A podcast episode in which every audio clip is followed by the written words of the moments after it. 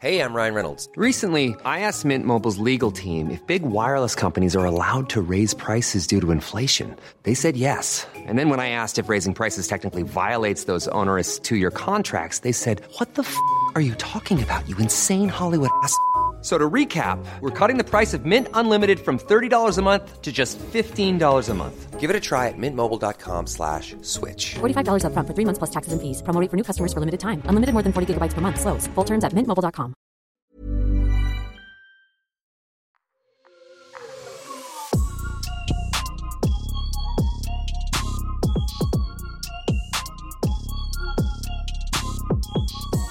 Salut à tous, c'est Raphaël Da Cruz pour le podcast BPM de Booska-P, une émission pendant laquelle on échange avec des producteurs sur leur parcours, leur discographie et leur réflexion musicale. Et aujourd'hui, on accueille Yann Dakta. Salut Yann. Salut Raphaël, ça va, tu vas bien ? Très bien, merci. Bienvenue à toi dans BPM. Merci.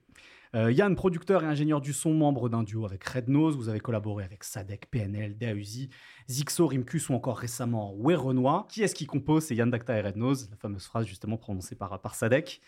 Mais avant aussi, on vous a connu sous un autre nom, qui était Abyss Music, si je ne m'abuse, c'est ça ? Alors Abyss Music, c'est toujours d'actualité. C'est toujours d'actualité, ok. Mais c'est le label et nous, on est un duo de compositeurs qui s'appelle Yann Dakta Rednose, voilà, qui avons ce label-là. Très bien, c'est bien de le préciser. Et un studio, parfois, enfin, des studios, parce que parfois, il y a confusion dans les crédits. Il y a plein de noms qui, parfois, on vous voit Yann Dakta Rednose tout attaché, parfois, voilà, avec Abyss Music. Donc, voilà, au moins comme ça, tous les crédits au début de cette émission sont bons. Avant qu'on parle justement de ton parcours de musicien, d'ingénieur du son, j'aimerais qu'on parle de ton parcours d'auditeur. Yann, c'est quoi tes premiers souvenirs liés à la musique ? Alors, mes premiers souvenirs liés à la musique, c'est vieux. On ne va pas commencer du début, on va commencer à partir du hip-hop, parce que sinon, c'est compliqué. Tu as grandi dans une famille musicale où il y avait des gens qui écoutaient beaucoup de musique ? Non, pas du tout. Ok. Pas du tout. Mais c'est moi qui suis venu tout seul à la musique. Et on va dire que mes premiers souvenirs, c'était Mafia K'1 Fry, du côté français. Ok. Et côté américain, Mobb Deep à droite et on va dire Dr. Dre à gauche. Hein. Donc, t'es un enfant du rap des années 90, en fait, c'est ça ? Exactement, je suis né dans les années 80, moi. Donc, ça veut dire que dans les années 90, j'étais auditeur. Ok, t'étais un adolescent et tu te manges le rap français-américain à ce moment-là, quoi. Exactement. Ok. Est-ce qu'il y a un morceau ou des morceaux en particulier comme ça dont tu te souviens qui ont été marquants dans ton parcours d'auditeur déjà de rap ? Ouais, parmi les groupes que tu as cités ou d'autres. Bien sûr, il y en a un paquet. Après, j'ai Style Dre, comme tout le monde. On s'est mangé une grosse baffe quand Style Dre est sorti. Je pense que c'est le son qui m'a baffé dans ma jeunesse. Après, on va dire Idéal J, genre l'amour, les sons comme ça. Là. Donc sur l'album Le Combat Continue qui sort en 98. Ouais. C'est ça. Le jour où je serai mort, je veux qu'on se rappelle. Si je n'ai jamais rêvé d'une vie telle que celle que je mène, la haine. Je suis pas né avec et ça je le revendique. Pour ces acolytes qui héritiennent le mélancolique. Immense douleur dans mon cœur, ma soeur, je ne sais pourquoi. Voilà, c'est deux sons très marquants pour moi. Puis on va dire aussi Mauvais œil de Lunatic. Cet album-là m'a mis une bonne baffe en tant qu'auditeur dans ma jeunesse. C'est un album classique du rap français. Un classique des classiques. Exactement, qui a marqué beaucoup de gens. Tu m'as cité spontanément justement Idéal J, Mafia K'1 Fry. C'est parce que tu as grandi dans le 94 ? C'est ça. Ok. Tu es d'où ? C'est pas du tout. J'ai grandi au Plessis-Trévisme. Ok. Ouais. Dans le 94, donc voilà, derrière, entre Champigny, Pont-au-Combo, Noisy-Grand, tout ça. Ok, donc c'est la limite avec le 77, tout ça, c'est la limite 77, 93, mais 94. Tout à fait. Est-ce que justement, dans ton entourage adolescent, déjà kiffeur de son, il y avait aussi d'autres kiffeurs et des gens avec qui vous vous êtes engrainés, saucés pour faire du son ? Est-ce que c'est arrivé assez rapidement de passage d'auditeur à envie de vouloir en être, quoi ? Ouais, c'est totalement comme ça que ça s'est passé, un peu comme dans tous les quartiers. De toute façon, on avait un petit groupe de potes qui kiffaient la musique. Puis on est passé de kiffeur à jeune rappeur. Tu vois, à 13 ans à peu près, 13-14 ans, on a passé le cap. Comme je disais, matrixé par Idéal J, la Mafia, Mobb Deep, tout ça. Et donc du coup, à 13-14 ans, on était un petit groupe, dont Rednose, tu vois, que j'ai connu à cette époque-là. Et on s'est pas lâché derrière, tu vois. Mais c'était ça, le petit groupe. Ouais, on était 4-5 à kiffer le son et à en faire dans une cave. Et ce groupe, pardon, il avait un nom. Vous avez des traces discographiques ou c'est resté juste à l'état de... C'est resté à l'état de d'embryon, ouais. Ok. Ouais. Alors, qu'est-ce qui t'a fait passer, toi, du rap au fait d'être derrière des machines? Ça a été quoi ton cheminement? Ça a été un long cheminement. Je suis passé par des chemins de traverse, mais incroyable. En fait, je kiffais le rap à mort et tout, mais mes premières armes dans la musique professionnelle, je les ai faites dans la dancehall. Ok. Donc, la musique caribéenne, tout ça. Qui est très importante aussi dans le 94, où ça a été un centre névralgique, j'ai envie de dire, en Ile-de-France et en France pour ce style-là, quoi. Je pense que j'y étais peut-être pas pour rien. Vu le nombre d'années où j'ai enregistré des gens de ce style et fait aussi, parce que j'ai un gros amour pour la dancehall aussi, mine de rien, tu vois.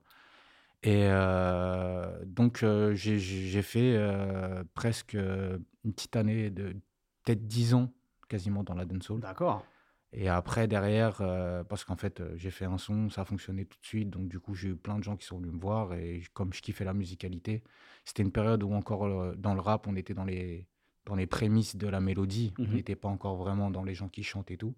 Et ça me permettait d'avoir une grosse musicalité avec des gens qui chantent et tout machin. Et ça me plaisait bien, tu vois. Donc, j'ai fait 10 ans jusqu'à ouvrir justement le label Abyss. En 2011, et là où on s'est associé avec Rednose et qu'on a fait rap. J'aimerais alors du coup qu'on parle de cette décennie, donc dans les années 2000, du coup, j'imagine, au vu de ce que tu nous racontais en termes de temporalité, où tu as été dans la dancehall. Ça a été quoi ton cheminement pour passer justement du rap au dancehall? Est-ce que ça a été des rencontres? Est-ce que c'est dans, je sais pas, le matériel que tu as commencé aussi, dans lequel tu as commencé à investir? Comment ça se fait que tu es passé du rap tout de suite au dancehall dans les années 2000? C'était par opportunisme, vraiment. Ça veut dire que moi, je viens de ma petite banlieue, du 9-4, Plessis-Trévise. Il n'y avait pas beaucoup de grands, tout ça, machin.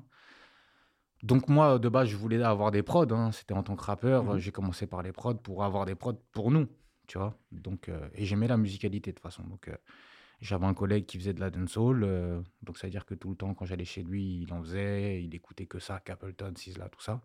Les grands monsieur de ce genre musical. Exactement. Donc, moi, j'aimais bien. Et un jour, je me suis dit, je vais tester de faire une instru dancehall, ce qu'on appelle un redim. Et donc, j'en ai fait une, comme ça, pour le fun. J'ai fait écouter à mon collègue. Et mon collègue, il m'a dit, mais t'es un fou, ça tue. T'es trop fort, frère. Attends, vas-y, j'ai un collègue, je vais l'envoyer. Il a envoyé un collègue là-bas aux Antilles. Son collègue aux Antilles, il a pété. Pareil, il a envoyé un autre collègue dans les Caraïbes anglaises. C'est le téléphone antillais. C'est comme le téléphone arabe, mais ça va plus loin. Tu vois, ça va très vite. Et donc, du coup, derrière, il y a un monsieur, un Saint-Lucien qui a posé dessus. Et ça a bien pris. Et donc, du coup, ça a fait du bruit. Les gens sont venus me voir de par eux-mêmes. Donc... Voilà, par opportunisme. Après, derrière, j'ai attrapé le wagon et j'y suis allé et j'ai kiffé. Tu travaillais sur quoi à l'époque, à tes tout débuts de producteur? Comme tout le monde, avec une petite carte son et un micro à 200 balles, tu sais, les T-bonnes, tout ça, là, tu vois, les micros du ghetto. Et ça passait très bien, tu vois. J'ai fait mes premières armes comme ça et je suis resté près de... toute cette période, quasiment, avec du matos presque archaïque, mais en fait, c'est... J'avais compris, moi, que le matos ne faisait pas le son et que c'était mon travail qui allait faire le son, plus que le matériel. C'était du software, du coup? Tu n'avais pas du tout... J'avais une carte son, un micro, une petite paire d'enceintes Fostex à 300 balles, tu vois. Je n'avais pas plus de 1000 euros de matériel. J'avais fait une cabine dans ma chambre, tout ça. C'était cool, tu vois. Mais ça fonctionnait bien en système D, on va dire, tu vois. OK. Et du coup, parce que les années 2000, c'est les années de la dématérialisation, tu vois, c'est l'arrivée des logiciels, etc. Est-ce que c'était quoi? T'avais quand même une boîte à rythme, t'avais une MPC, c'était logiciel. Moi, j'étais un des premiers à, justement, au début, c'était un peu compliqué parce que tout le monde me disait, t'as pas d'MPC, tu sonnes pas, c'est sûr. Dans les années 2000, ouais, il y avait vraiment ce mythe de la MPC. T'avais pas une MPC, une SP1200, un truc comme ça, t'étais pas vu comme un professionnel, en fait, tu vois. J'ai dû m'imposer au début à dire, mais les gars, quand même, écoutez, tu vois, genre avant de me dire que je sonne pas, tu vois. C'était dans cette période-là, tu vois. Donc voilà, je sais plus vraiment, je me suis perdu un peu dans mon film. Non, t'inquiète, juste, je te demandais justement sur quoi t'avais commencé à bosser. Donc, j'étais que software, moi. Ouais, que software. Okay. Et j'étais pas sample aussi, tu vois. Genre, j'étais les premiers à vouloir tout faire moi-même. Je voulais pas sampler, je voulais pas. Voilà, mais tout en software. Du coup, est-ce qu'il y a un instru dans le rap ou dans le dancehall qui a été un peu une inspiration pour toi, un truc où tu t'es dit, si je fais du son, j'aimerais bien que ça sonne comme ça, tu vois?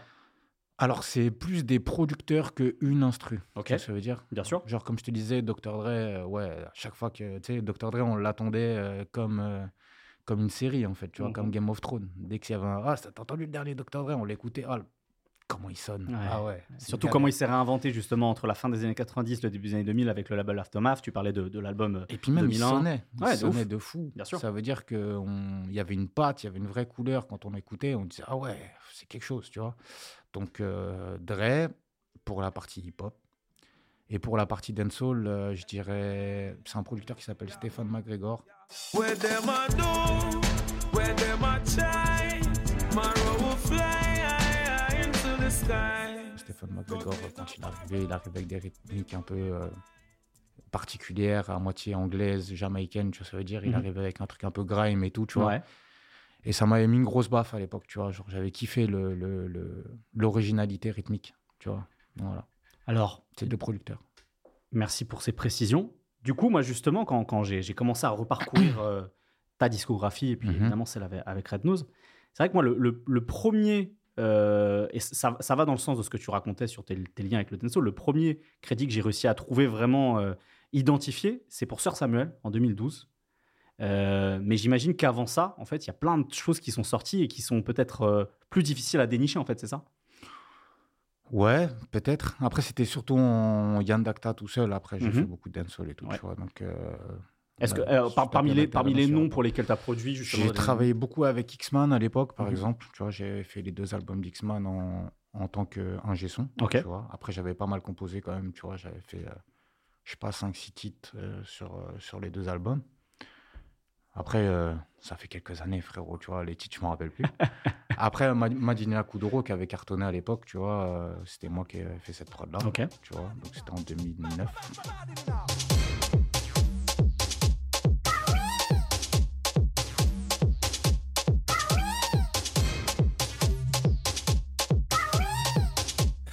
Je crois qu'il y a 12 millions de vues sur Internet. Hein, c'est pas rien. Pour un titre dancehall, c'est remarquable, surtout pour l'époque.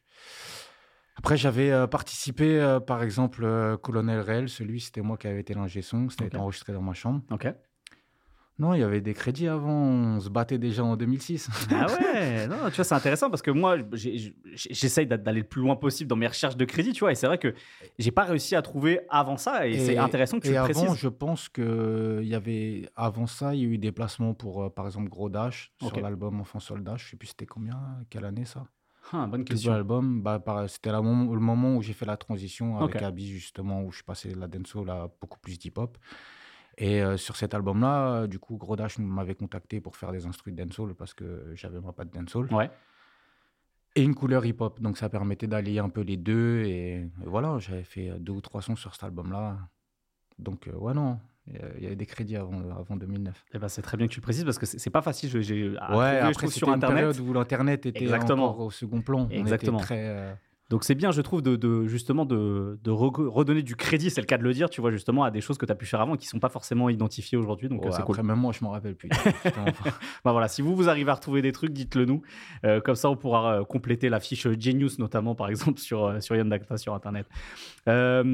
Tu le disais justement, donc tu as eu ce parcours en solo dans le dancehall à ton nom.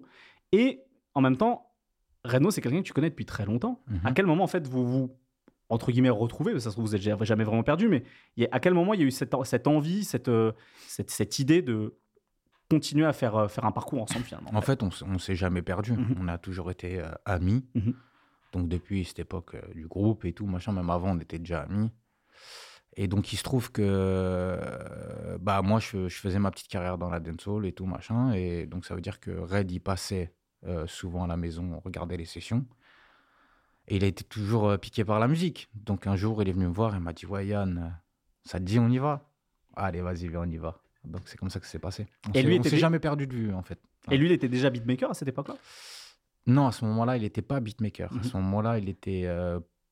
Il était plus rappeur encore, tu vois, mais il était passionné par la musique et c'est venu après, genre 2-3 ans après d'avoir commencé ça, le label Abyss que Red a commencé à composer. Le premier titre que Red a composé, c'est le titre de Sadek, Dans la Lune.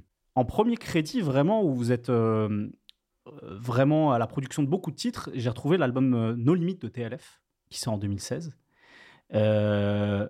Et là, justement, vous avez beaucoup de productions sur ce disque-là. Quelqu'un du 94 encore. Quand, justement, est-ce que c'est cette proximité géographique? Comment vous êtes retrouvé à travailler sur ce disque? Ouais, proximité géographique et proximité de contact. On va dire qu'on avait des amis en commun et on nous a branchés en tant que mecs qui font du son dans le 9-4. Et du coup, c'est bien passé et on a fait cet album-là, sur lequel on a beaucoup travaillé, tu vois, sur l'album No Limit. Il y avait des beaux titres d'ailleurs, hein. Il y avait des sacrés titres, dont Rêve et Cauchemar, par exemple. Tout ça, il y avait vraiment des beaux titres. Grand Frère, il y avait des titres sérieux sur cet album. Justement, il y a un truc intéressant que tu disais. Mourir ce soir aussi. Comment puis-je l'oublier? Mourir ce soir. Les prémices de la cloud. Exactement. Et justement, il y a un truc intéressant que tu me disais, c'est que tu avais cette musicalité qui a fait que d'ailleurs que tu as été vers le dancehall d'abord. Et c'est vrai que sur ce titre-là, au vu de ce qu'est le rap français à cette époque, il détonne. C'est parce que justement, il est très musical, presque pop par moment. Tu vois, en tout cas, dans la manière de faire sonner les instruments, dans le grain, comment ça sonne. Est-ce que toi, tu avais déjà une idée, une envie précise de comment tu voulais faire sonner tes productions?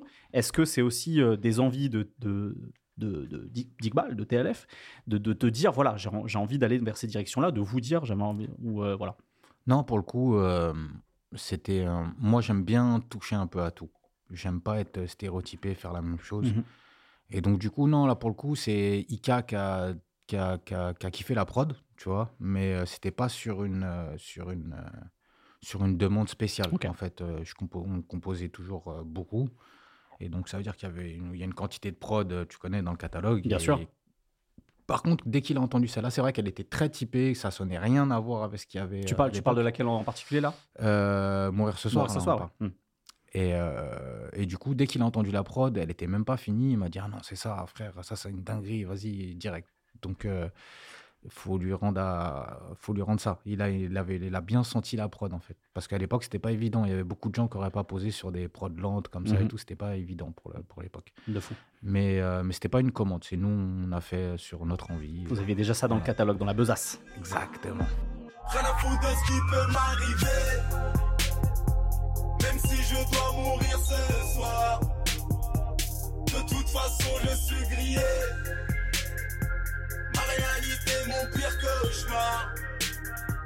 Il y a un morceau aussi, je trouve, qui est sur ce disque qui fait le lien avec ton passé dans le dancehall. Il y a un morceau qui s'appelle Claque des dents, West Indies Remix. Oh ouais. Voilà, tu vois. Et avec Soprano, tout ça. À l'époque. Exactement. Et je trouve ça intéressant, justement, ce morceau, parce que, au vu de ce que tu as raconté, je trouve que ça fait un trait d'union assez idéal, en fait, justement, sur ton passage de la dancehall vers du rap, quoi. Ouais, mais Ika, il le savait, ça. Ouais. C'est pour ça qu'il m'a tiré dans ma zone de confort de l'époque, tu vois. Ouais. C'est exactement ça. Ouais, ça fait pile poil le lien, parce que c'était pile poil l'époque et que j'avais toujours cette couleur qui, tu vois, qui était intéressante pour le rap français. On va dire que c'était une autre couleur que les gens ils connaissaient moins, en fait, tu vois. Tout à l'heure, on citait un nom qui est celui de Sadek, quelqu'un avec qui on va en parler. Vous avez beaucoup travaillé, et donc justement, il y a cet album qui sort également en 2016 qui s'appelle Nick le Casino, sur lequel vous avez également beaucoup de titres. Voilà, comment s'est fait la rencontre avec Sadek et qu'est-ce que vous sentiez qu'il avait qu'il pouvait chercher musicalement que vous pouviez lui apporter justement à ce moment-là éventuellement? Alors déjà, il y a deux questions, donc je fais l'ordre. Je t'en pose la première question. Comment vous rencontrez Sadek? Alors, je vais répondre dans l'ordre, t'inquiète. J'ai retenu. Alors, la rencontre, elle s'est faite dans un coiffeur à Champigny-sur-Marne. OK. Ouais, BGA Coiffure, big up. Et du coup, c'est Red, il est tombé sur lui là-bas. Il a dit: ouais, vas-y frérot, on fait du son, on a fait ça. Il a dit ah ouais, lourd. Bon, on a parlé justement de Mourir ce soir et tout. On a fait une petite rencontre et on a tellement eu un bon feeling qu'on a fait 3 albums. Voilà. Voilà, le contact humain, ça. Aussi simple que ça, tu vois. Genre d'un coiffeur au studio, quoi. Et donc, du coup, deuxième question, voilà, c'est qu'est-ce que vous sentiez que lui, dont il avait envie, dont il sentait qu'il avait besoin, peut-être, tu vois, pour ses albums? Il avait déjà sorti bien 2 ou 3 disques avant, hein, de mémoire. À vrai dire, on ne s'est pas posé tout ça de questions. Okay. Genre, on s'est rencontrés, on a kiffé l'ambiance, on a fait un son, on a dit putain, il est bien ce son. On en a fait un 2e, on en a fait un 3e, un 4e, et voilà, ainsi de suite. Je ne pense pas qu'on s'est posé tout ça de questions, tu vois. C'était très spontané, naturel. C'était vraiment comme un feat, en fait. On a une bonne énergie des deux côtés. Et je pense que ça nous a poussés tous les 3 vers l'avant, en fait. Voilà, il n'y avait pas de de réflexion particulière. C'était vraiment le fait de faire. Voilà, on le faisait. Vos productions sur ce disque, elles ont une couleur très trap, parfois très aérienne, parfois plus nerveuse. Voilà, c'est parce que c'était votre mood du moment, en fait, tout simplement, avec Rednose, et c'était des propositions qui collaient avec ce dont avait envie Sadek, en fait, c'est ça? C'est ça. Okay. On faisait, et il arrivait, ah, cette prod-là, elle est lourde, je prends, clac, ah, celle-là aussi, clac, hop. Tu vois, en fait, on était très productifs, tu vois, ça veut dire que moi, par exemple, je me fixais un son par jour, je faisais minimum une prod par jour. Red à une période aussi, donc ça veut dire que vite, on avait un grand choix de catalogue à pouvoir proposer aux artistes avec des prods très différentes. Et donc, du coup, ça glissait, en fait, ça glissait. C'était pas même pas de la réflexion, en fait, en vrai. C'était vraiment de l'amusement, du kiff. De toute façon, c'est souvent comme ça que ça se passe le mieux. Tu parlais de Dr. Dre, du fait qu'il avait une patte. À ce moment-là, on est au milieu des années 2010. Toi, tu as aussi 15 ans de musique dans les jambes, en tout cas une dizaine d'années. Est-ce que tu disais qu'il n'y avait pas nécessairement de réflexion dans ce que vous proposiez aux artistes, mais est-ce que toi, tu avais une réflexion sur comment est-ce que je peux rendre ma musique singulière, comment est-ce que je peux faire en sorte qu'elle sonne comme moi, j'ai envie qu'elle sonne, et de me démarquer, quoi. Oui, bien sûr. Ça veut dire que ça, c'est le travail de tous les jours. C'est ce que je t'expliquais tout à l'heure. Je faisais une prod par jour, et à chaque fois, cette prod-là, le but, c'est de faire mieux qu'hier. Donc, ça veut dire qu'on va plus loin, on teste d'autres choses. Puis, quand tu fais beaucoup, au bout d'un moment, tu vas naturellement vers des choses différentes, et en fait, c'était vraiment faire, tu vois. J'ai toujours eu cet état d'esprit à vouloir créer. Et je pense que la qualité se dégage au fur et à mesure. C'est une réflexion de tous les jours, en fait, tu vois. Je veux sonner. Ah, ça sonne moins bien que c'est d'après dire, ah non, c'est pas possible. On va retravailler, on va refaire mieux et demain, ça sera mieux. Voilà, c'est tout simplement ça, c'est à force de faire. J'ai pas eu spécialement une réflexion de me dire, il faut que je ramène de l'accordéon. C'est juste à force de faire, on comprend des choses et au fur et à mesure, on avance. Ouais, c'est comment sur des accidents, des effets que tu peux aller chercher, tu peux créer quelque chose de singulier. Je sais que Rednose, on en a un peu parlé en off, lui, il me disait qu'il était beaucoup inspiré des musiques de films. Et sur un disque comme celui-là, moi, il y a une production en particulier, je trouve qu'elle résonne avec ce qui va faire suite après dans votre carrière. C'est un morceau comme C'est trop, avec Leto et Ninho. C'est un beat trap très espacé, mais une instrumentation qui est très chargée, un peu vertigineuse comme ça, qui me fait presque justement penser un peu à de la musique de film. Est-ce que ce côté un peu sound design, c'est aussi quelque chose que tu avais déjà un peu conscientisé, où tu disais, j'aimerais bien commencer à développer quelque chose comme ça, quoi?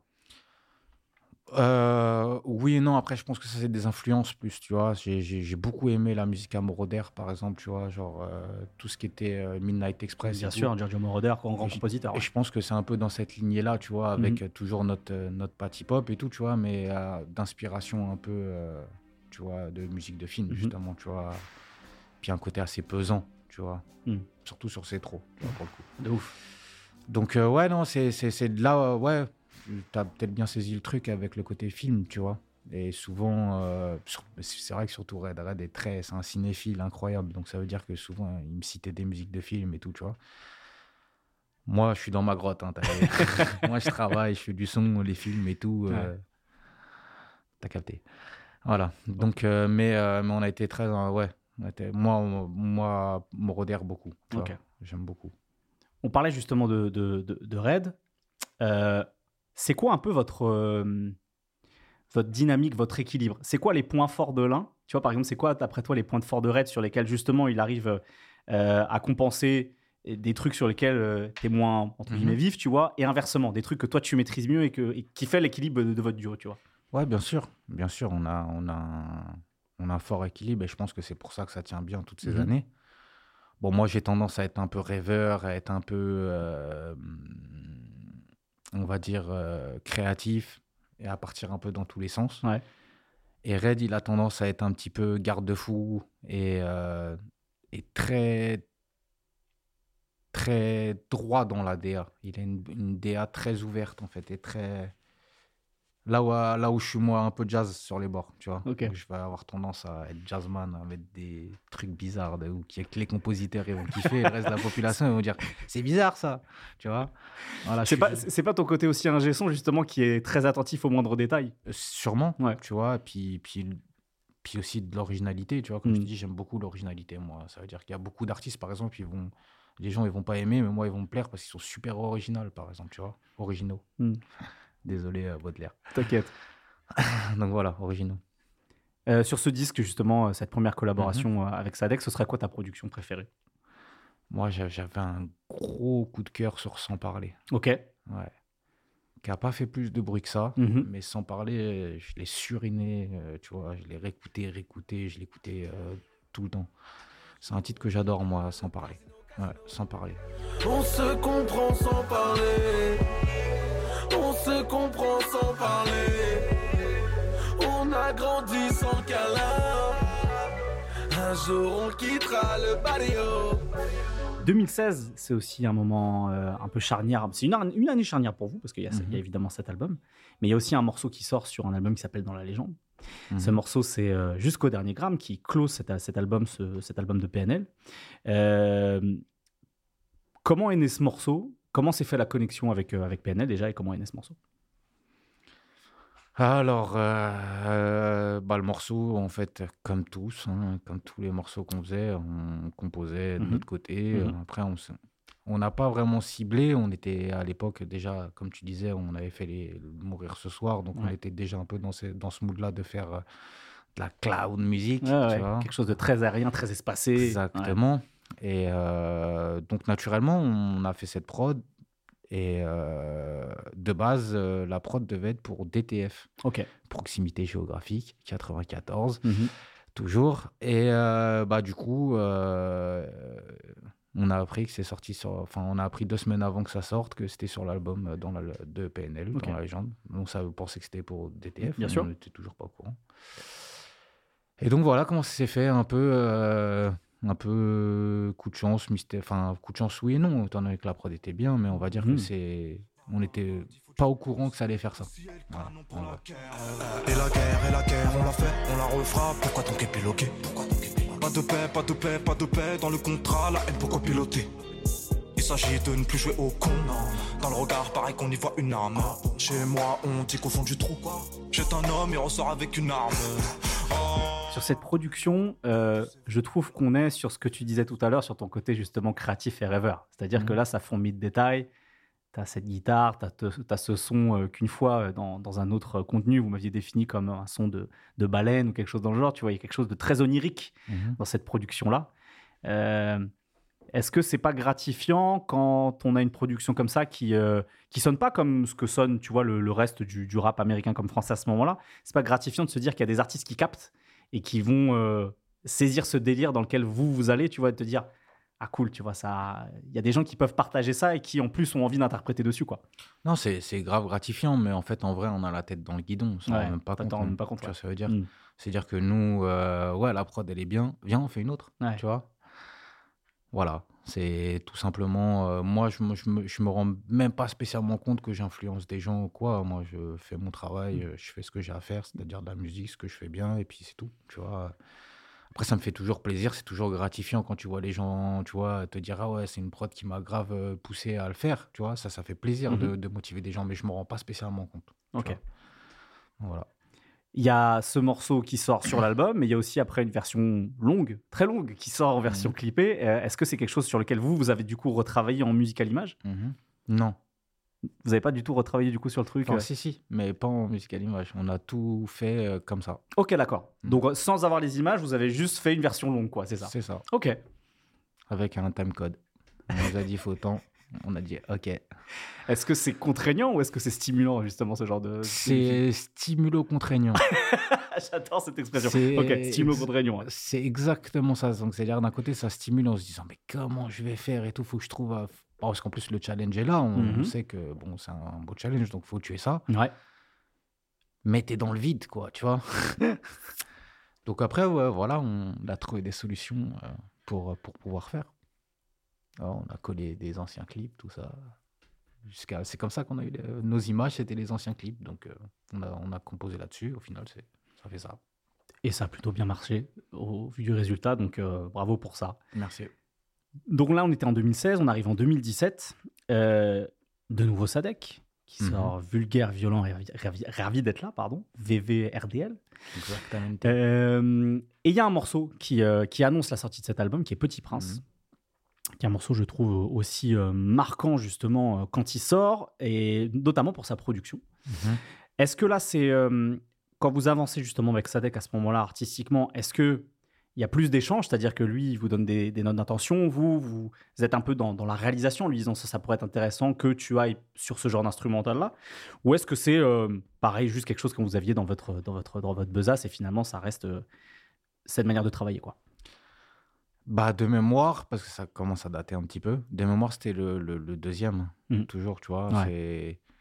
Je crois même que ce son-là, on l'a fait au studio directement, donc la compo a été faite sur place.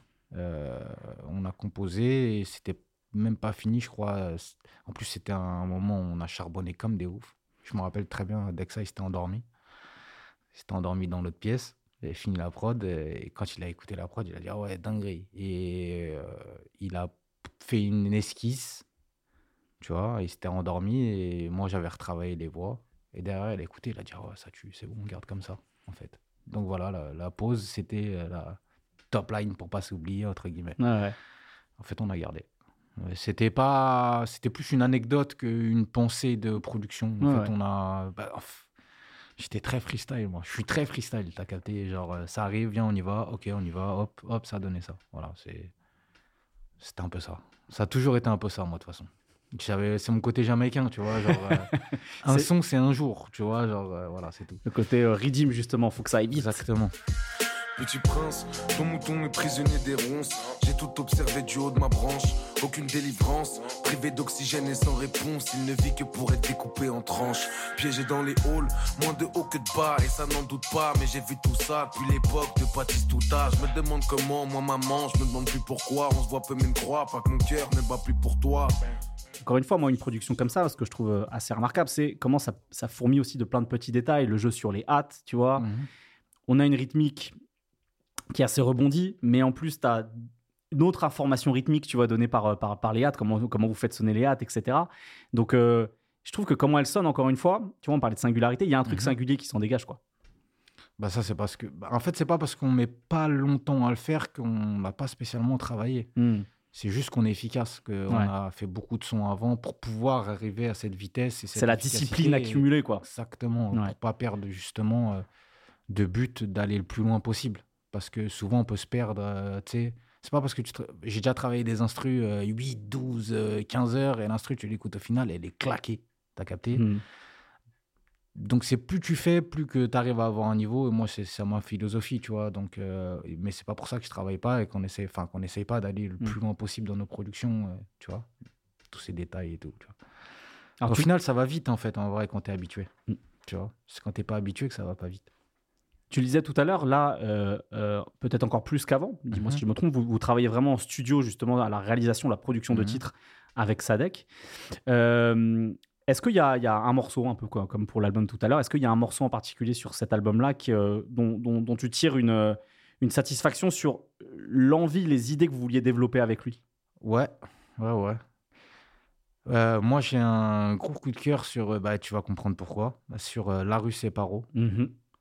Parce que justement, transition hip-hop dancehall. Tout à fait. Tu vois, c'était une grosse prod dancehall. En fait, en vrai, quand t'écoutes bien, elle n'est pas hip-hop, la prod, elle est dancehall. Il y a quelque chose de très caribéen dans comment elle tourne, la rythmique, etc. Exactement, et lui, il l'a pris très rap. Et du coup, je sais pas, je trouve que le côté street et caribéen entre les deux, je sais pas, ça donne un délire. J'aime beaucoup ce son. La rue, c'est parole, je suis résigné. Les poumons, le cerveau carbonisé. C'est la merde, en effet. Ça pillave beaucoup pour oublier les faits. Bien lancer les dés, mais grave beaucoup ça aussi je l'ai fait. Je peux pas nier les faits, de l'or au coude et le bout d'un pied. Et donc tout à l'heure tu parlais de Dans la Lune qui se retrouve justement sur cet album-là, en fait, qui est la première prod de Red. Et je la trouve originale aussi cette prod parce que t'as cette espèce de son, on dirait un peu du steel drum qui bégaye un peu, t'as cette mélodie un peu orientale. Un steel drum qui bégaye, c'est pas mal ça. J'essaye de donner un mot. Je vois l'idée. Tu vois un mot à un son qui est un peu inidentifiable quoi. Et il y a cette mélodie, en plus, un peu orientale, tu vois, au refrain. Donc, je trouve qu'il y a quelque chose d'original. Vous avez un truc, souvent chez vous, sur les productions, en tout cas, qui peuvent être, justement, les plus singulières et les plus marquantes, d'un truc très voyage, quoi. Il y a toujours une espèce de sonorité qui vient d'un endroit du bout du monde et t'arrives même pas à savoir d'où. On est des petits fils de nomades, nous. Forcément, on a envie de voyager, tu vois ce que ça veut dire. Et si on peut pas voyager, on va voyager autrement, tu vois. Voyager avec le son. Exactement. J'ai l'impression que je fais le tapin. Je suis là, je suis là,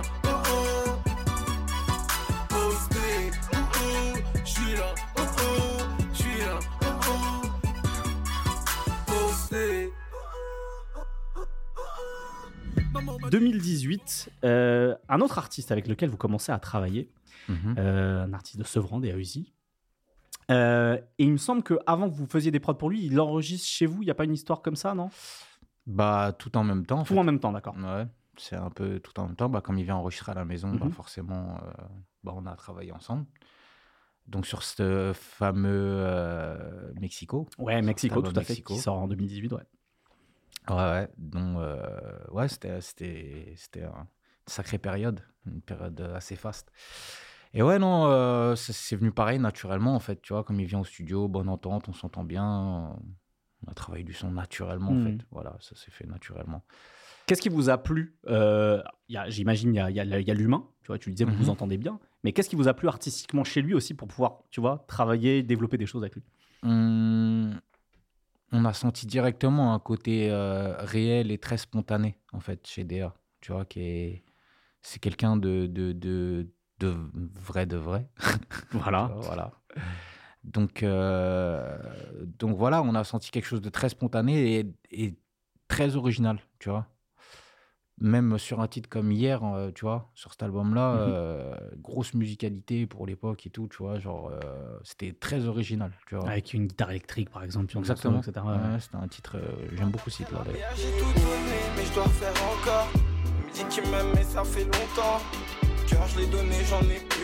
Souffrir, je veux plus. Souffrir, je peux plus. Je sais qu'ils sont fous, mais je suis têtu. Tout le monde t'aimait avant les tirs. Y'a que la mort qui est fidèle, j'ai même plus besoin de le dire.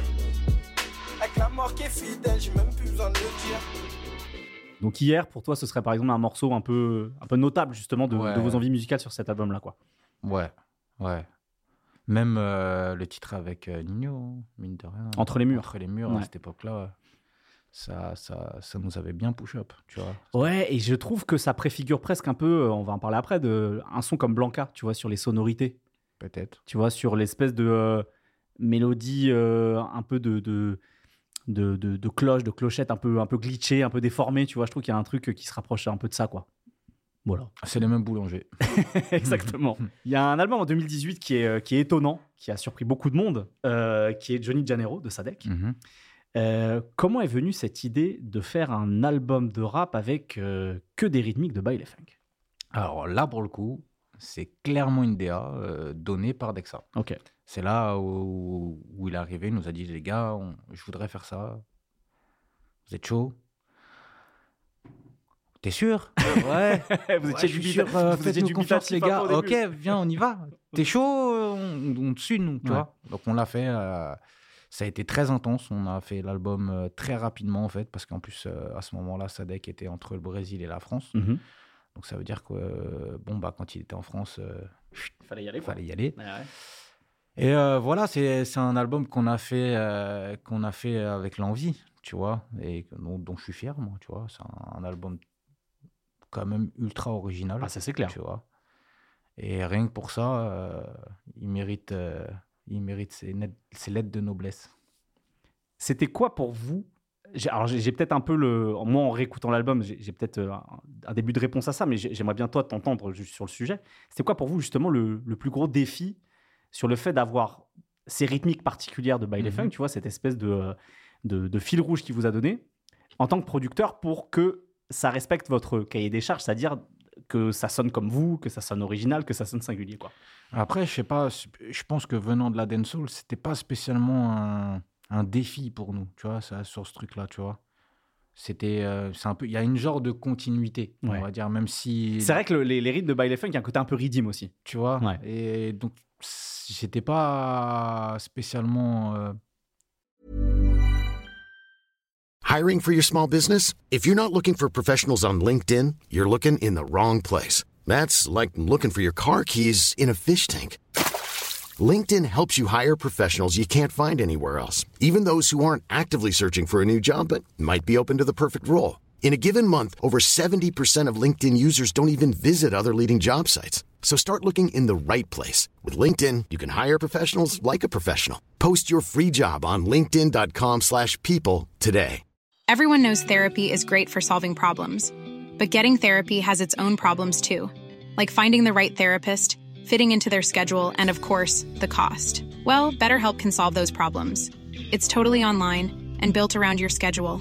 It's surprisingly affordable, too. Connect with a credentialed therapist by phone, video, or online chat, all from the comfort of your home. Visit BetterHelp.com to learn more and save 10% on your first month. That's BetterHelp, H-E-L-P. Tu vois, oh, je comprends pas ce qui se passe. Ouais, tu vois.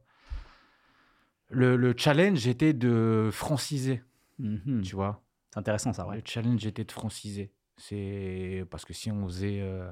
on savait que si on proposait, tu vois, un MC Ben Laden et qu'on faisait les mêmes sons que là-bas, tu vois, ça allait être compliqué pour la France. Il fallait quand même ramener une musicalité française. Donc, le but était le challenge, le gros challenge était de mélanger ça, en fait. Mélanger la France et le Brésil, tu vois. C'est ce qu'on a essayé de faire. Il y a un truc que je trouve... Donc, on avait des mélodies assez hip-hop françaises, tu vois, et justement, on a, je pense que... Et même c'était un but d'aller très dans le côté très français, tu vois, genre piano, tout ça, machin. Ouais, clairement, un morceau comme Beb Beb, par exemple, c'est vraiment le piano arpégiateur qu'on retrouve dans la trappe sur une rythmique by les fun, quoi. Exactement, voilà. Mais c'était voulu, c'était totalement voulu. C'était exactement ça le concept. Sa mère, je suis encore mené, mais je veux le 4x4 Lamborghini. Tombé sous le charme d'une fille, sans me faire ensorceler. Je suis habitué comme Dossé, désaccordé comme Valentin. Les bobos s'en foutent de l'humanité, ils préfèrent sauver les lamentins. Et un truc que je trouve intéressant sur le fait de singulariser, c'est que bah, ces rythmiques, elles sont ce qu'elles sont. Elles sont très standardisées. Je veux dire, tu vois, il y a un schéma rythmique et il faut le respecter, quoi. C'est comment, en fait, d'un morceau à l'autre, vous n'avez pas les mêmes drums aussi. C'est-à-dire que il n'y a aucune rythmique qui sonne pareil, même si c'est le même motif rythmique, tu vois, il n'y a aucun beat qui sonne pareil, quoi. Donc, c'est aussi une manière pour vous, peut-être, de... Bah, parce que là, on savait que, tu vois, il y avait tout un album et qu'il fallait diversifier, il fallait avoir on avait un fil rouge et bon, il faut se débrouiller pour avoir des titres singuliers. Donc, ouais, on ne va pas utiliser les mêmes caisses sur tous les sons, tu vois, genre, c'était comment faire la même chose différemment, tu vois, c'était un challenge. C'était cool. Même question que je t'ai posée pour d'autres. Mais c'est vrai que la rythmique, elle bouge pas. Hein, tu vois, genre, funk brésilien, surtout à ce moment-là, il y avait moins de... Là, il y a beaucoup, ça s'est vachement développé, la funk, quand même, tu vois. Mais à ce moment-là, c'est la rythmique, c'était une rythmique, quoi, tu vois. Deux, tu vois. Alors, même question que je t'ai posée pour d'autres albums avant, ce serait quoi un ou deux morceaux que, encore aujourd'hui, tu vois, tu retiens sur la direction, la réflexion musicale que vous avez eue sur cet album-là, quoi. Bah déjà Beb Beb, mine de rien, parce que forcément, et sinon je dirais Johnny de Janeiro, qui ouvre l'album, en fait. Ouais, sacré prod de Red, j'avais kiffé son là, moi. Et puis sacrée écriture de Sadek. Ils vont racheter Paris, les sicarios, toute une jeunesse propulsée dans le crime. Comme les sous-bois au bordel de Rio, y'a de moins en moins de postulants à l'usine. Y'a de la coca jusqu'en Chine, des chrysanthèmes se déposent sur les hôtels, des ex-barons de la ville, parce qu'on est tous juste des êtres faits d'argile. En fait, j'aime beaucoup ce projet, moi. Je sais pas pourquoi, ce projet, je l'écoute encore en 2023, tu vois. Bah, ça a du sens, au vu de ce que je dis encore une fois, au vu de ton parcours, tu vois, qui vient des musiques afro-caribéennes. On est en plein dans un style de musique afro-caribéenne aussi, tu vois, et avec ce mélange que vous avez voulu faire, quoi. Alors, parfois, il y a des moments sur l'album, je trouve que, pour moi, en tant qu'auditeur, ça va presque trop loin, tu sais, des morceaux comme T'es triste, comme Somnambule, tu sais, de reprendre des espèces de ritournelles qu'on connaît tous en tant qu'enfant. Je me dis, à l'époque, en écoutant l'album, je me dis, c'est peut-être un peu facile de reprendre ce genre de mélodie, ou peut-être pas forcément aussi, hein, je sais pas, mais voilà. Ah, moi, j'ai grandi au bled, je savais même pas que le son, c'était Trois petits chats. On m'a fait découvrir. Mais c'est Trois petits chats, c'est le truc qu'on fait à l'école maternelle. Ah bon je connais pas, moi, tu vois. Genre, je l'ai découvert plus tard, ça. Okay. Je me suis dit, le gamin, tu vois, j'étais pas au courant. Tu vois. Ok. Voilà. Donc, moi, je m'en étais même pas rendu compte, en fait, tu vois, en vrai. Tu vois, j'ai découvert plus tard. Et c'est plus tard, j'ai dit, t'es triste, j'avais. Tu vois, ouais, bah ouais, normal. T'es triste, j'avais. Et justement, j'avais trouvé l'idée intéressante, moi, en tant que producteur, quand il m'a dit, c'était une idée de Dakta. Okay. Du coup, tu vois, j'aimerais bien faire un son Tetris et tout, machin. Bah, bonne DA, du coup, parce que derrière, ça n'a pas été le seul et... C'est pas faux. Tu vois ? C'est pas faux. La DA était intéressante. Et voilà. Ok. On arrive sur l'année 2019. De nouveau, une collaboration avec PNL, un morceau qui s'appelle Blanca, je le citais tout à l'heure. Pareil, comment ça s'est fait ? Est-ce que c'était quelque chose que vous aviez déjà dans votre besace ? Est-ce que là, comme vous aviez des liens déjà avec eux, C'est une collaboration, comment s'est fait un morceau comme celui-là, qui a été marquant aussi, qui a été clippé, voilà. Ah, on l'avait déjà dans notre besace, en fait. Tu vois, pareil, on a proposé, ils ont kiffé. Nous, au début, on ne savait même pas qu'ils avaient kiffé. Et puis, au final, je ne sais pas si tu te rappelles, il y avait eu un... La prod avait été recherchée sur Twitter. Ils avaient demandé qui a fait cette putain de prod et tout, machin. Okay. Donc, nous, on a découvert à ce moment-là. OK. Sur une annonce Twitter. Sur une annonce Twitter. Tu connais, faudra pas déconner, c'est AD qui taquine. Coco joue pas le kéké, un comme caca.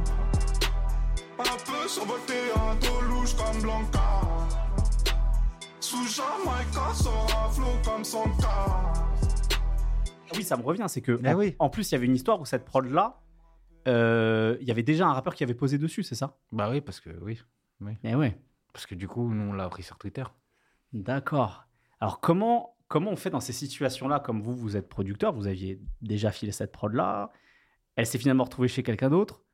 Donc, c'était Donnie-M, de mémoire. Mm-hmm. Comment on fait pour se sortir dépatouillé d'une situation comme ça, quoi ? Bah, en vrai, ça, c'est un peu compliqué. Je ne peux pas trop en parler, mais... Okay. On va dire que...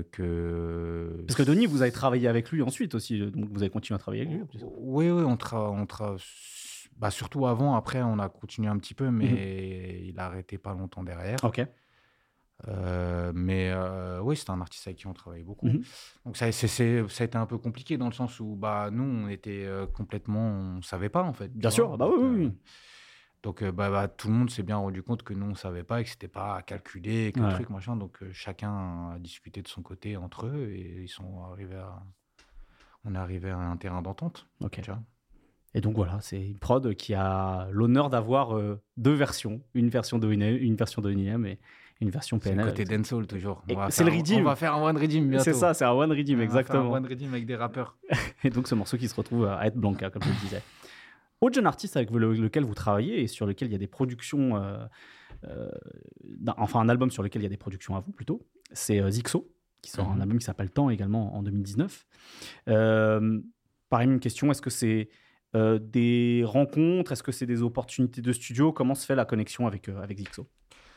Alors, avec Zikxo, c'est Thomas Balmeyer. C'est Thomas Balmeyer qui nous a contactés, qui nous a dit « J'ai un jeune là, il est chaud, je pense que ça matcherait bien avec vous. Mm-hmm. » Est-ce que tu peux repréciser qui est Thomas Balmeyer pour les gens ? C'est un directeur artistique. Je ne sais plus où il est maintenant, frérot, j'ai un doute. Je ne sais plus non plus. Voilà. Mais c'est un DA en tout cas. C'est un DA et c'est un bon. Big up à lui d'ailleurs. C'est quelqu'un que j'apprécie bien. Et voilà, ça s'est fait comme ça en fait. Et du coup, on rencontre en studio, on s'est super bien entendu et derrière, charbon quoi. OK. Est-ce que là, du coup, on revient sur cette, entre guillemets, économie du on a ça de notre côté, on te le propose, ou est-ce que, parce que vous avez ce travail déjà avec Sadek, de faire des choses directement en studio en ayant un échange avec l'artiste, est-ce que c'est plutôt là-dessus que vous êtes parti avec Zikxo ? Là, puis en plus, on avait un petit peu plus de bouteilles, un petit peu plus de proies, donc les artistes, ils t'écoutent plus.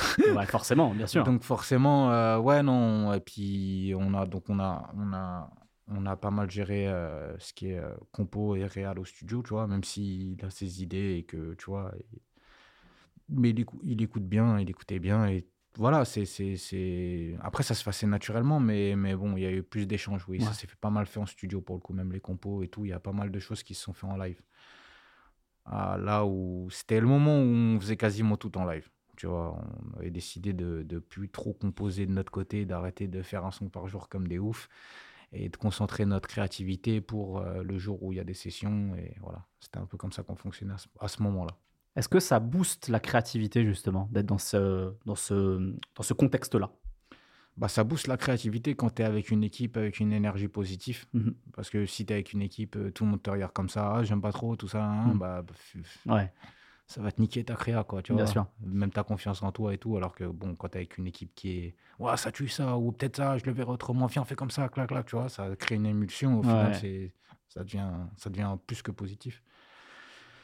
Moi, il y a un morceau en particulier que j'aime beaucoup sur cet album-là, parmi ceux que vous avez produits. C'était pas sur Zikxo. Oui, de manière générale, bien sûr, oui, tout à fait. Justement, moi, il y a un morceau que j'aime beaucoup, c'est Vitrine. Mm-hmm.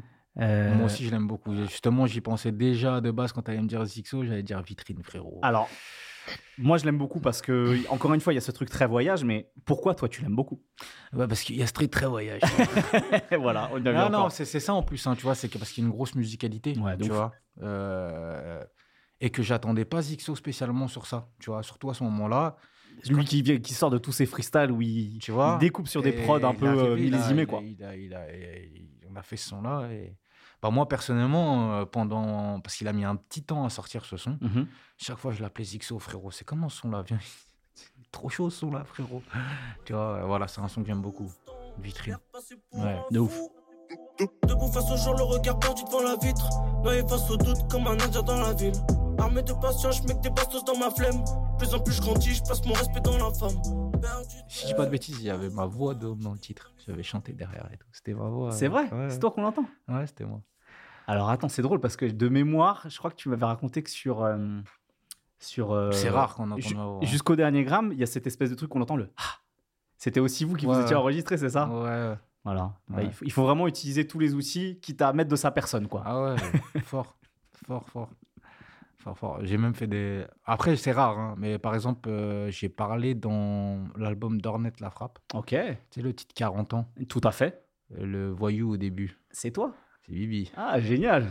Ouais, donc voilà, c'était moi qui parlais au début. Et, qui est un super morceau d'ailleurs, qui n'est pas peut-être dans le répertoire d'Ornette le plus connu, mais je trouve que c'est un bon storytelling avec de la gamberge, tu vois. Fort. Il est cool, je suis d'accord. Et donc, c'est effectivement vous qui le produisiez. Donc, tu as été jusqu'à incarner un personnage. DA Uzi, toujours, on en parlait tout à l'heure. Mm-hmm. Moi, il y a sur son album Architecte, qui sort début 2020 de mémoire, y a un morceau que j'aime beaucoup qui est En Avance, que vous produisez. Tu te souviens de ce morceau ou pas ? Je suis En Avance. Non, mais non, c'est... Parce que ça n'a rien à voir avec ce que lui faisait habituellement. Et c'est pas une prod qu'on entend aussi habituellement chez vous, avec cette basse très lourde, avec un beat un peu plus groovy, tu vois. Pareil, est-ce que ça, c'est un truc que vous lui proposez, sur lequel vous échangez ? Comment ça fonctionne, tu vois, pour un titre qui détonne autant, tu vois ? Ouais, je me rappelle même plus, frérot. Tu t'en souviens plus de celui-là. Ça arrive, hein ? T'as vu, on a fait tellement de sons, frère. Et à ce moment-là, non, je me rappelle plus. Je sais juste que c'est un son... moi, ça m'avait choqué à l'époque, justement. Ouais. Que ce son-là, il passait. Des fois, tu fais des prods et comme ça, et tu dis, bon, celle-là, je vais jamais la placer, tu vois. Jusqu'à temps que t'as Idéal J qui arrive et qui dise « Ouais, tu !» Et il a tué ça, tu vois. Mais je me rappelle plus vraiment de comment on l'a fait et tout, machin, tu vois. Ça commence à dater, maintenant. Bien sûr. « Je suis en avance sur ma lancée. Cendrillon veut son carrosse, je fais pas de loc, moi. Je veux une autre marque et une roro. Je veux les sous, je suis pas patient, donne tout maintenant. » 2020, on en parle un petit peu en off, mais tu vas pouvoir peut-être nous développer un peu ça. C'est la période du Covid, on est tous confinés. Comment toi et Rednose, vous vivez cette période-là ? Est-ce que ça ralentit votre activité ou est-ce qu'au contraire, parce que finalement, on se retrouve tous isolés et vous, en studio, vous y étiez déjà en fait. Est-ce que ça a eu un impact pour vous ou pas ? Bah, franchement, c'est limite, ça a eu un impact positif pour nous en fait. Dans le sens où, de toute façon, enfermés, on était déjà, nous, tu vois ? Bien sûr. On était déjà en studio enfermés comme des bagnards. Mais avec la volonté. Hein. Et donc, nous, ça ne nous a pas dérangé. Et je pense qu'aussi, il y a eu une émulsion créative à ce moment-là où tout le monde était un petit peu bloqué chez lui et a commencé à se mettre à la musique ou à gratter. Et je pense qu'on n'a jamais été aussi plein au niveau du studio et tout que pendant la période du Covid. Je pense que nous, ça n'a pas changé grand-chose, en fait, en vrai. Tu vois. Tant mieux, parce que je sais qu'il y a des personnes, quand bien même, tu sais, artistiquement, elles ont pu... ne rien changer à leur activité, tu sais, il peut y avoir des trucs personnels. Non, mais tu vois des trucs personnels qui sont compliqués à gérer à ce moment-là. Vous en fait, en vrai, t'as vu, c'est un peu bâtardé ce que je veux dire, mais c'est une petite, tu vois, goûter à notre vie de compositeur, les artistes, tu vois. Ouais. Vous avez vu, c'est quoi nous notre vie, tu vois, quand t'as pas les shows, quand t'as pas, t'as vu les à côté, tout ça. T'as juste à te concentrer sur le studio là. Voilà. Bah tiens, un petit bout de notre vie, tu vois. C'est comme ça qu'on vit, nous. Donc voilà, c'était positif, je pense. Et est-ce que de cette période est ressorti des choses justement notables dans la discographie qui va suivre pour vous ? Je pense, parce qu'il y a « Mon nous vivant » qui va sortir de Sadek l'année d'après, par exemple. Est-ce que c'est des choses qui ont déjà été concoctées, cuisinées à cette période-là ? Tu arrives à te souvenir de ça ou pas ? Oui, je crois que ça a été concocté pendant cette période-là, mais j'avais fait un studio aléatoire chez moi pour le premier confinement, parce que du coup, le premier confinement, on l'a tous respecté. Ouais. Et donc, le premier confinement, j'étais chez moi, et enfin, on était chez nous.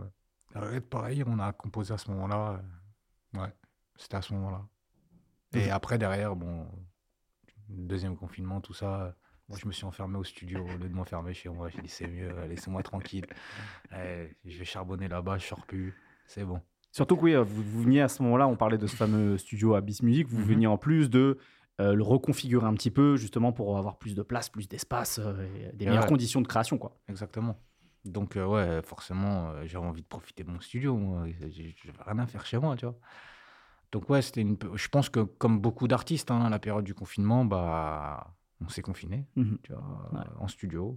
On a créé, on n'a pas fait autre chose que ce qu'on fait d'habitude. Bien sûr. Ça ne nous a pas changé la vie. Je pense que ça devait changer la vie de tout le monde, sauf nous. Tu vois, les compositeurs, les ingé-sons, tout ça. On s'est tous regardés. Oh, bah tiens, goûtez notre vie, hein, les gars. C'est comme ça qu'on vit, nous, tu vois. Donc, ça ne nous dérange pas. On le disait, tu es à la fois ingé-son et compositeur. Est-ce qu'il y a parfois des règles que tu as assimilées en tant qu'ingé-son qui sont rentrés en opposition avec tes envies créatives de beatmaker. Tu comprends ce que je veux dire ? Fort. Non, je vois très bien ce que tu veux dire. Ça veut dire que quand je compose, j'oublie totalement que je suis un G-son. Tu vois ? J'essaye totalement de pas toucher un équal, de pas toucher une compression, tu vois, de pas partir en folie, tu vois, pour rester très, en fait, musical et avoir les idées artistiques, et après je fais le geek, t'as capté, genre sinon trop compliqué, tu vois, je perds les idées créatives, je vais pas loin et je fais un titre comme tout le monde. Ouais, tu t'auto-contrains en fait, c'est ça. Ouais, c'est bah, en fait le côté ingé-son, il va te pousser à en faire moins en fait, tu vois. Donc c'est toujours c'est ton côté raisonnable, quoi, le côté ingé-son. Ouais, le côté ingé-son, c'est le côté raisonnable, parce que forcément, plus que tu vas charger un son, moins que tu vas pouvoir le faire sonner fort, ou tu vois, mettre, tu vois, le faire péter. Plus que tu as de l'instrumentation, plus que tu as du monde, plus que bah, c'est complexe, tu vois, à faire sonner. Et donc, ton côté ingé-son, il pousse à en faire moins, et ton côté créa, il te pousse à en faire plus. Donc après, c'est une bonne balance entre les deux, tu vois, enfin, pour moi en tout cas. Est-ce que tu as un cas pratique, un souvenir d'un morceau, d'un truc que vous avez placé, où il y a eu cette, pas cette contradiction, mais ce truc où tu as senti que, ah ouais, j'ai vraiment été loin là en tant que beatmaker, et tu as dû recorriger, rebalancer des choses en tant qu'ingénieur du son. Je sais pas si tu as un souvenir en particulier d'un truc comme ça. Ouais, enfin, il y a plein de titres comme ça. Ça veut dire que même souvent, je vais pas te sortir un cas direct. Ouais, bien sûr. Mais souvent, je vais composer, on va composer, on fait un son.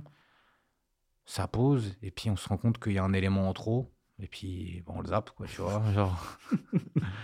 Donc voilà, c'est aussi simple que ça. J'ai pas d'exemple directement en tête à te dire, ouais, ce titre-là, par exemple, tu vois. Je réfléchis, mais ça, c'était souvent des choses qu'on faisait dans le premier temps, tu vois. Au fur et à mesure, quand tu comprends, tu sais qu'il faut pas charger et que, tu vois, bon, après, les sons, ils évoluent toujours, donc on va de plus en plus vers un truc minimaliste. Mais ouais, ça arrive souvent, ça. Tu vois. Souvent, on repasse derrière, pas pour ajouter, mais beaucoup plus pour enlever. Ok. Ouais. Je le disais, donc en 2021, il y a ce nouvel album de Sadek qui sort, qui est « Aimons-nous vivants », sur lequel vous travaillez encore beaucoup. Même question que je t'ai posée pour les précédents. Est-ce qu'il y a un morceau, ou deux morceaux en particulier, qui te paraissent notables justement sur les envies musicales, le travail artistique que vous avez eu avec Sadek sur un album comme celui-là? Bah en fait, pour le coup, j'aime un peu tous les titres, mais c'est pareil, ça a été fait très en freestyle de notre côté, tu vois. Je pense que, t'as vu là, c'était une retrouvaille, tu vois, une retrouvaille avec Dexa et le rap, et donc du coup... On ne s'est pas posé des tonnes de questions, tu vois. C'était fluide. On avait déjà fait 3 albums ensemble, donc forcément, on s'est pas trop pris la tête. Tout droit. Mais après, je pense que c'est robuste. C'est robuste que j'aimais beaucoup sur cet album-là, peut-être un peu plus que les autres. Mais bon, chaque titre... En fait, c'est compliqué quand tu es compositeur, parce que chaque titre, c'est tes bébés, en fait. Bien sûr. Donc c'est comme si j'ai l'impression de dénigrer mes enfants, tu vois, genre, ou que j'en préfère un par rapport à l'autre, tu vois. Donc, Et parce que je sais que parfois, alors c'est peut-être pas ton cas, et évidemment, c'est normal, c'est ton droit, hein, mais je sais que parfois, il y a des producteurs qui ont un regard rétrospectif sur leur propre travail, de se dire, ah là, je trouve que, ce que j'ai essayé ce que j'ai pensé, je l'ai mieux mis en adéquation, tu vois, par rapport à mes envies, comment j'ai réussi à le faire, tu vois, avoir ce regard parfois rétrospectif, ce qu'on n'est pas obligé d'avoir en tant qu'artiste. Hein, non, voilà. Je ne l'ai pas, moi, je regarde rarement le rétro. Pour tout moi, droit. Le passé, c'est le passé. Ouais, tout droit, vois, les œillères. Je suis un ouf avec ça. Le couloir. Vois. Exactement. Genre, tête dans le guidon, comme je dis souvent, tu vois. J'ai la tête dans le guidon et je regarde rarement le passé, parce que le passé, c'est le rétro, tu vois. Ouais. Si je regarde trop le passé, je vais revenir en arrière, c'est pas mon idée, tu vois. Moi, il y a un morceau que j'aime beaucoup, une production sur ce disque-là que vous avez fait, c'est justement VBONTMB, va braquer ou nique ta mère bâtard, où on revient sur un truc rap français un peu années 90, tu vois, sur ce piano mélancolique, sur cette rythmique boom bap, sans vraiment l'être, tu vois, mais sur un style un peu millésimé, quoi, tu vois. Et je trouve intéressant comment vous-même vous êtes revenu là-dessus et comment vous essayez de le faire sonner à votre manière, quoi. C'est totalement ça. Ouais. On va dire c'était une envie, là, pour le coup, de... Autant Petit Prince, ça s'est fait dans la spontanéité. Autant celui-là, on s'est dit, bon, on va essayer... C'était pas un Petit Prince 2, mais c'était un peu l'idée de la continuité de Petit Prince, sans vouloir faire la continuité, tu vois, sans vouloir faire la même chose, exactement. Violence acoustique, ça tombe à coup sûr, pour couper blessure. Ils sont sur tes côtes, y'a plus de côte d'azur. Trop y'a pas de gassure, achète un taser. Petit frère, t'es pas passé, bah tu payes pas le passeur. On parlait justement de cet artiste Donnie-M qui est, je crois, de Mantes-la-Jolie, c'est ça, à la base ? Exactement. Alors, je vais te dire un truc peut-être qui va te surprendre ou ça se trouve pas du tout. Donc, un disque sur lequel vous travaillez avec lui qui s'appelle Constellation. Je trouve que c'est peut-être le disque où vous êtes producteur majoritaire sur lequel vous essayez le plus de choses musicalement. Je sais pas si tu es d'accord avec moi ou pas sur des teintes justement musicales avec lui. Comment vous le rencontrez et comment vous êtes amené à travailler sur ce disque ? Alors, Donnie-M, on a travaillé avec lui, c'est Mousse Parage qui a fait la connexion. Ok. Donc, Mousse qui nous l'a présenté. Et en fait, je pense que si on a testé beaucoup de choses sur cet album-là, c'est parce qu'il était ouvert à ce qu'on teste beaucoup de choses sur cet album-là, tu vois. Ouais, vous, en fait, quand, en tant que producteur, vous êtes tributaire, en fait, énormément des envies des artistes, quoi. Énormément. Et lui était très ouvert à ce qu'on fasse de l'originalité. Et à chaque fois qu'on faisait de l'originalité, il était chaud et il partait. Et donc voilà, c'est pour ça qu'on a pu se permettre pas mal de choses. Il y a un morceau, au vu de ton parcours, je trouve, qui résonne pas mal, c'est « Laisse-moi tomber », où il y a des espèces d'accords de guitare un peu reggae, justement.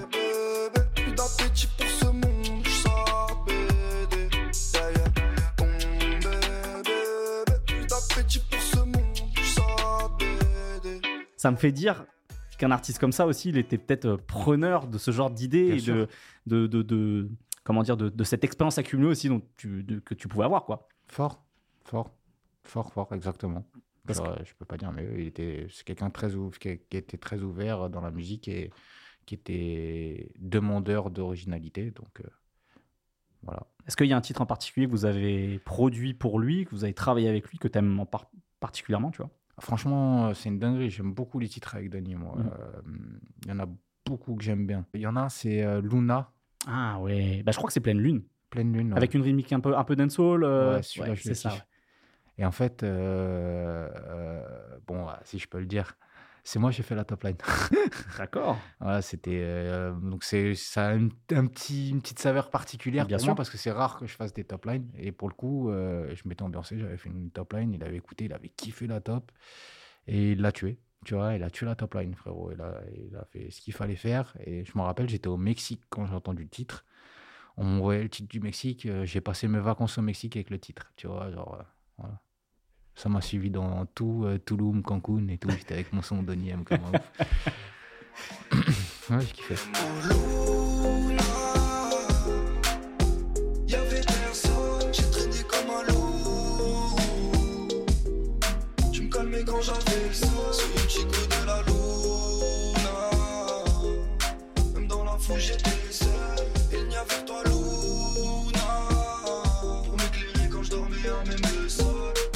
Il y a un artiste émergent qui commence à se faire son petit trou aussi, avec lequel vous travaillez ces dernières années, en tout cas sur son premier long format, c'est Zamdane, rappeur du sud de la France, avec son disque Couleur de ma peine.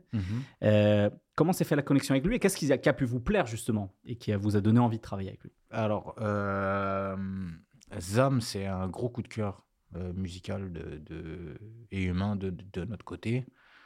Et en fait, musical dans un premier temps, donc j'ai découvert comme tout le monde sur Internet, tu vois. Et quand on a écouté ce qu'il faisait avec Red, on s'est dit, frère, il est trop fort le jeune, il faut qu'on travaille avec lui.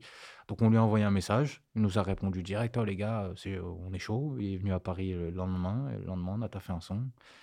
Et c'était le premier son de son album, là. Tout ce qu'il voulait. Tout ce qu'il voulait. Tout ce qu'il voulait. C'était changer sa vie. C'était changer sa vie. Mais ici-bas, il voit pas de paradis. Il voit pas de paradis. Est-ce que, du coup, à force d'expérience accumulée, maintenant, quand vous rencontrez des artistes qui ont déjà quelque chose d'affirmé artistiquement, vous savez déjà où les emmener? Est-ce que vous savez déjà quel contre-pied vous pouvez leur offrir?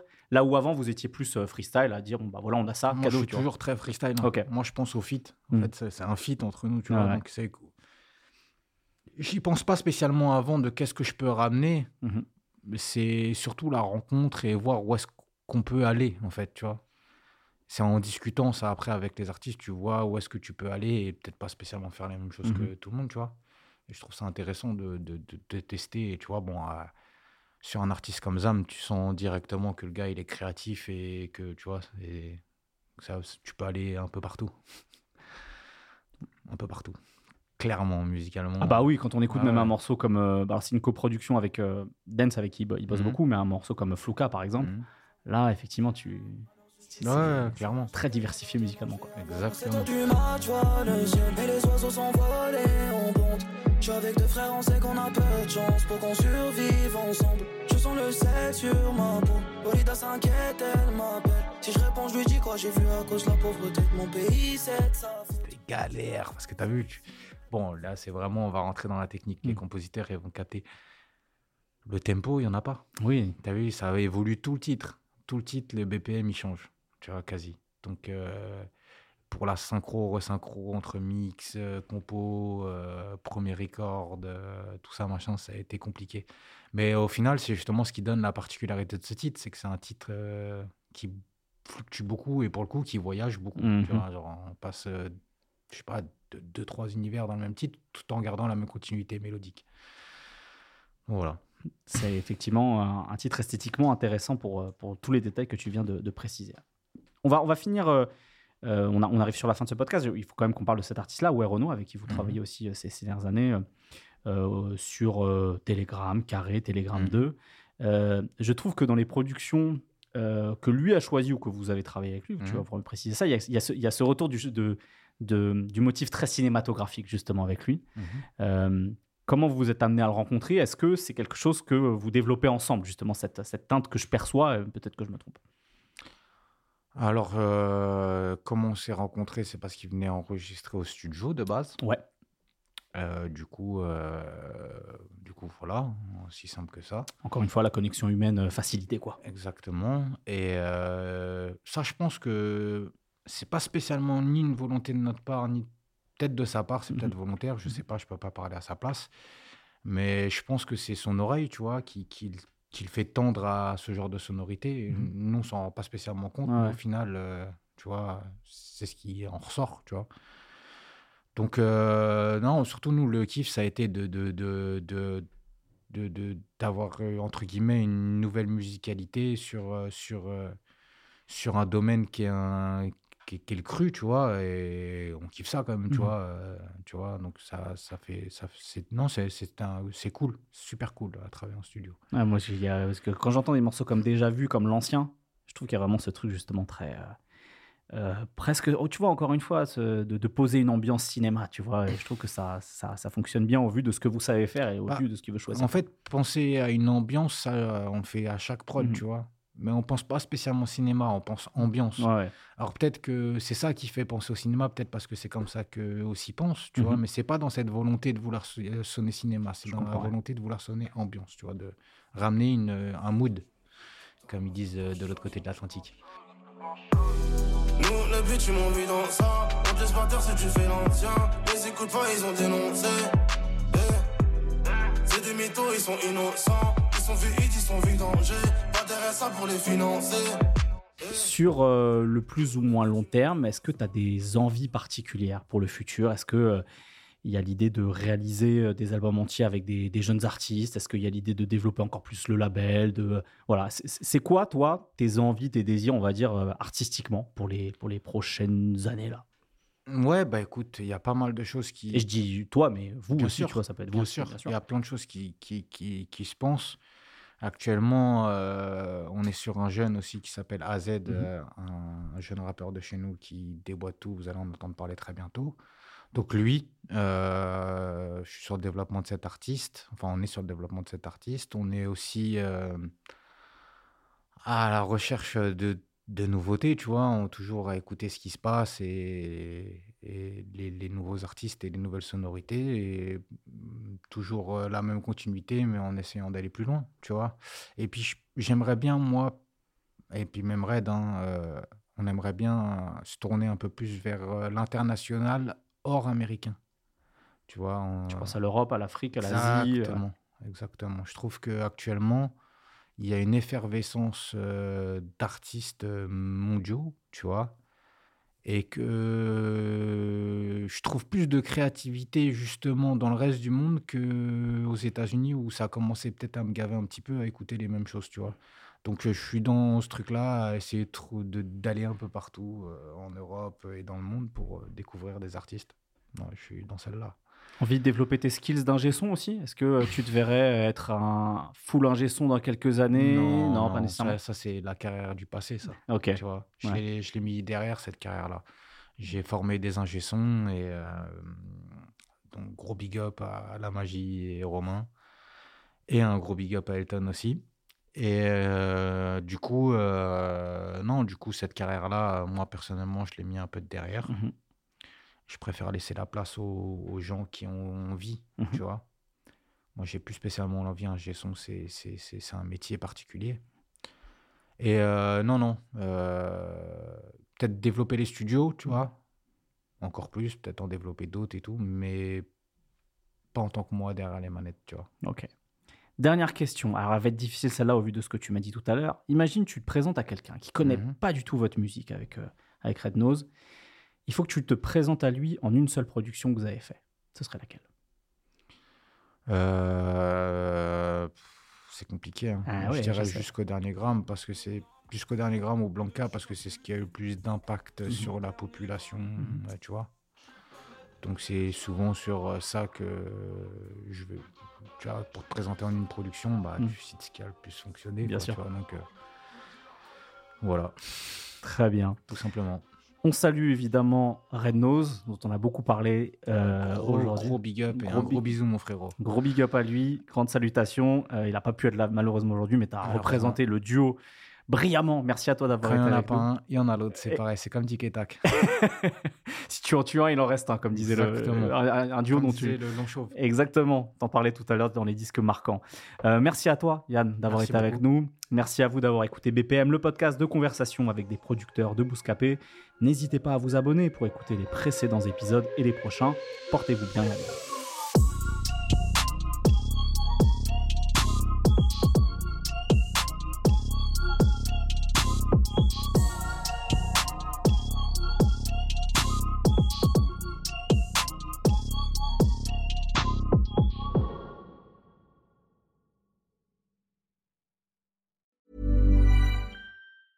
Planning for your next trip? Elevate your travel style with Quince. Quince has all the jet-setting essentials you'll want for your next getaway, like European linen, premium luggage options, buttery soft Italian leather bags, and so much more. And it's all priced at 50 to 80% less than similar brands. Plus, Quince only works with factories that use safe and ethical manufacturing practices. Pack your bags with high-quality essentials you'll be wearing for vacations to come with Quince. Go to quince.com/pack for free shipping and 365-day returns.